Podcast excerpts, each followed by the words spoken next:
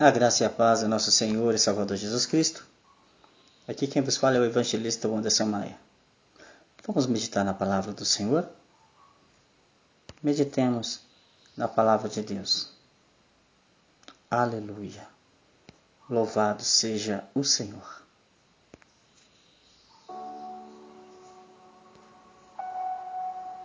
Amados, esse áudio pode ficar um pouco extenso, mas eu peço a você que medite. E tenha um pouco de paciência. Amém?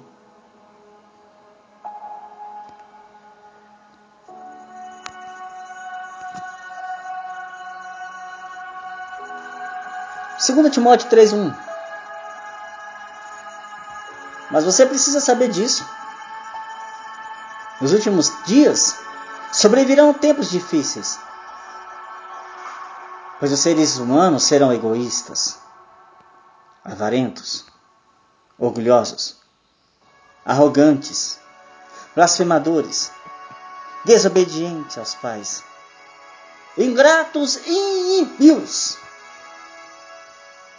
sem afeição natural, implacáveis, caluniadores, sem domínio de si, cruéis, inimigos do bem traidores, atrevidos, convencidos, mais amigos dos prazeres do que amigos de Deus, tendo forma de piedade, mas negando o poder dela. Fique longe também desses, pois entre esses se encontram os que se infiltram nas casas e conseguem cativar mulheres tolas, sobrecarregadas de pecados, que são levadas por todo tipo de desejos, que estão sempre aprendendo e nunca conseguem chegar ao conhecimento da verdade.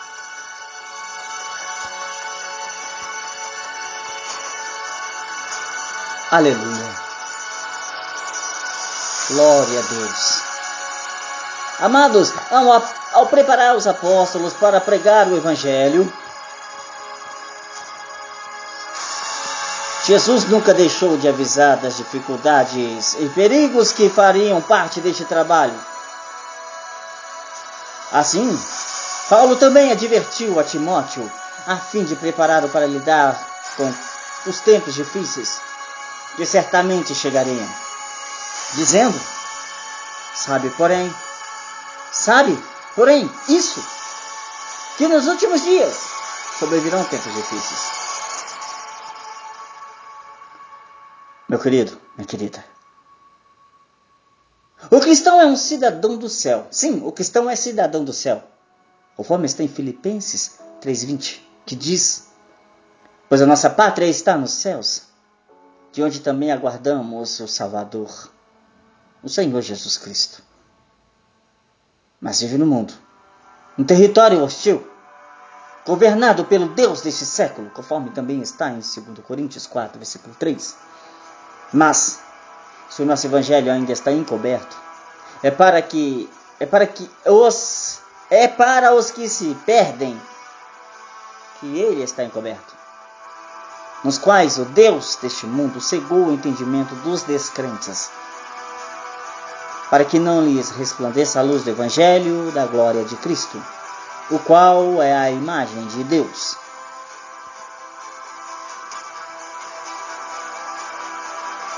Amados, Timóteo teria que lidar com homens que rejeitaram a verdade de Deus para seguirem os desejos deste mundo.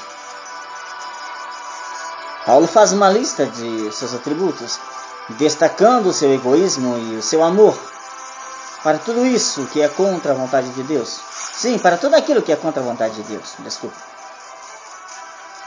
Tais homens complicam a vida do servo fiel, pois não somente fazem o errado, como também encorajam outros a rejeitarem a verdade até parecendo ser espirituais, eles levam sua falsidade às casas dos mais fracos e daqueles que não conseguem distinguir a verdade da mentira. O famoso não tem nada a ver. As maneiras e métodos desses homens não são uma novidade. Até mesmo Moisés foi desafiado por homens que agiram assim. Está escrito em 2 Pedro 2,5 que Deus, Ele não poupou o mundo antigo, mas preservou Noé, pregador da justiça, e mais sete pessoas, quando fez vir dilúvio sobre o mundo de ímpios.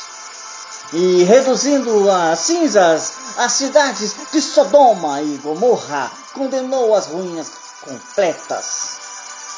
Tendo posto como exemplo do que viria acontecer com os que vivessem impiamente, porque este homem justo, pelo que via e ouvia ao morar entre eles, atormentava sua alma justa, dia após dia, por causa das obras iníquas que aqueles praticavam. Judas, Epístola de Judas, 14, versículo 14. Foi a respeito deles que também profetizou Enoque, o sétimo, depois de Adão, dizendo: Eis que o Senhor vem com milhares de seus santos. Versículo 15 diz: Para exercer juízo contra todos e para convencer todos os ímpios a respeito de todas as obras ímpias que praticaram a respeito e a respeito de todas as palavras insolentes que ímpios, pecadores proferiram contra ele. Contra Deus. Esses tais são murmuradores, pessoas descontentes que andam segundo as suas paixões. Sua boca vive falando grandes arrogâncias. Adulam os outros por motivos interesseiros. É igual muitos ministros por aí, dirigentes de igrejas, que adulam a pessoa toda errada por causa do dízimo. Por causa do bem financeiro que a pessoa tem. E maltrata aqueles que são humildes. Vai na casa daquele que é bem financeiramente, mas descarta aqueles que são mais humildes. Vai na casa daqueles que moram em bairros nobres, luxuosos, mas descartam aqueles que vão na periferia. Não todos mas muitos fazem isto. Nos tempos de hoje, os piedosos serão perseguidos. Sempre foram perseguidos. Mas nos tempos de hoje serão perseguidos. Em forte contraste com esses homens infiéis, a exemplo do apóstolo Paulo Desde o momento em que Timóteo se converteu, testemunhou a vida do apóstolo, vendo a maneira dele ensinar e viver em maneira e verdadeira piedade, Timóteo viu a firmeza de Paulo, mesmo no meio de muitas tribulações. A vida de Paulo não era fácil, mas sua plena confiança no Senhor o livrou do desespero. Paulo sabia da, que as aparências deste mundo frequentemente enganam pois o servo fiel sofrerá perseguição, enquanto o ímpio parece prosperar. Porém, a confiança do servo fiel deveria ser no Senhor, e não nas aparências deste mundo. Temos que ter firmeza pela palavra. Mais importante ainda do que o bom exemplo de Paulo, Timóteo teve à sua disposição a coisa mais útil na luta contra a corrupção dos homens. Mesmo antes de conhecer o apóstolo, Timóteo havia aprendido a confiar nas sagradas letras de Deus, na Sagrada Escritura. A palavra inspirada do Senhor foi feita justamente para preparar os seus servos, instruindo e corrigindo. Ela dá ao homem tudo o que ele precisa para fazer toda boa obra de Deus. O servo fiel, inteirado e confiante na palavra do Senhor terá toda a preparação necessária para lidar com qualquer dificuldade deste mundo.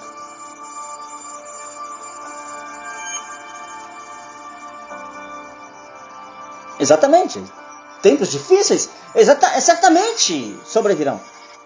É preciso hoje de homens, mulheres, homens, né? Como Paulo e Timóteo, que confiam plenamente na palavra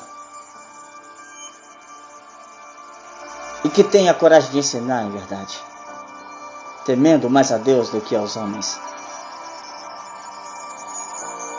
E Mateus diz, capítulo 10, versículo 28, Não temam o que matam o corpo, mas não podem matar a alma. Pelo contrário, temam aquele que podem fazer perecer no inferno tanto a alma como o corpo. Amados, eu falei que mulheres, mas a verdade é que tem mulheres ministras do Evangelho que para o reino dos céus não tem distinção, distinção homem mulher, é alma, é atalaia. Tem mulheres que têm mais coragem do que muitos homens. Tem mulheres que têm mais coragem que muitos homens para apregoar o Evangelho. Estão baseados lá em Débora. Estão baseadas em Esther. Mas vamos em frente. O problema é óbvio. A igreja coríntia tinha a mente tão aberta e tolerante que não fazia nada para eliminar a imoralidade que tinha se infiltrado na congregação. O comportamento de um de seus irmãos era escandaloso, mas ninguém tinha o corrigido adequadamente. Deixava ele, de qualquer maneira. Paulo explicou que tal impureza deixada sem correção pode destruir uma comunidade inteira de santos. Ele mandou que expulsassem o pecador. Interessante. Me faz lembrar de quando o Acã escondeu a capa dentro de sua tenda. Foi necessário que Acã fosse expulso e eliminado toda a tua parentela. Naquela época. Imagina hoje. Com tanta promiscuidade que há neste mundo. E no nosso meio também está tendo. Mas a preservação da congregação não é a única meta. Este ato disciplinar é um ato de amor, buscando os melhores interesses do irmão rejeitado. O homem pecador estava tentando manter um pé no reino de Deus, enquanto o outro estava no mundo. Na época de Paulo, quando Paulo entregou o sujeito lá para o diabo, seus irmãos não podiam forçá-lo a tirar o pé do mundo, mas podiam tirar o seu outro pé do meio do povo de Deus. Mas uma vez eu uso a passagem de Acã. Uma vez que ele se achasse só no mundo, o pecado já não o satisfaria. Lembra da parábola do filho pródigo? Sim, ele, como filho pródigo, poderia cair em si e voltar ao Senhor. Deste modo, os outros cristãos poderiam ajudá-lo a destruir as paixões carnais que estavam roubando a sua comunhão com Deus, para que pudesse ser perdoado e salvo. Agora, meu amado, no nosso meio aqui, o negócio é convencer a pessoa a sair do erro. Porém, muitas igrejas preferem paz e santidade e continuam tolerando o pecado de alguns aí. Está prostituindo, está corrompendo, mas está lá. Está vendo que está corrompendo, está fazendo coisa errada, está lá. Deixa ele ir. Não, meu amado. Exorta. Temos que repreender, exortar e ensinar o caminho certo. Mas se o mesmo não quiser aceitar, na palavra de Deus está escrito, lá em 2 Tessalonicenses 3,6: Irmãos, em nome do Senhor Jesus Cristo. Ordenamos a vocês que se afastem de todo o irmão que vive de forma desordenada e não segundo a tradição de que vocês receberam de nós. Porque vocês mesmos sabem como devem vos imitar, nos imitar, nos imitar, visto que nunca vivemos de forma desordenada. Quando estivermos entre vocês, nem jamais comemos pão à custa dos outros. Pelo contrário, trabalhamos com esforços e fadiga, de noite e de dia, a fim de não sermos pesado a nenhum de vocês. Não que não tivemos o direito de receber algo, mas porque tínhamos em vista apresentar a nós mesmos como exemplo para que vocês nos imitassem. Porque quando ainda estávamos com vocês, ordenamos isso.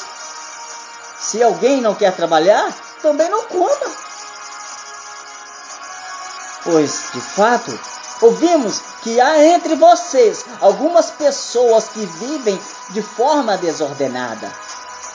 Não trabalham, mas se intrometem na vida dos outros. A essas pessoas determinamos e exortamos no Senhor Jesus Cristo que, trabalhando tranquilamente, comam seu próprio pão. Quanto a vocês, irmãos, não se cansem de fazer o bem. Caso alguém não obedeça a nossa palavra dada por essa carta, vejam de quem se trata e não se associem com ele para que fique envergonhado. Contudo, não o tratem como inimigo, mas admoestem-no como irmão.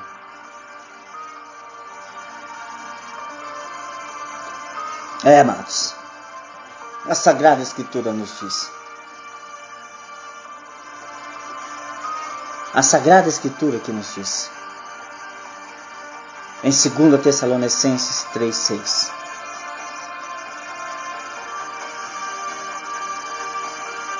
Para concluir, tenhamos o amor e fé para fazer o que o Senhor exige para preservar a pureza de seu povo.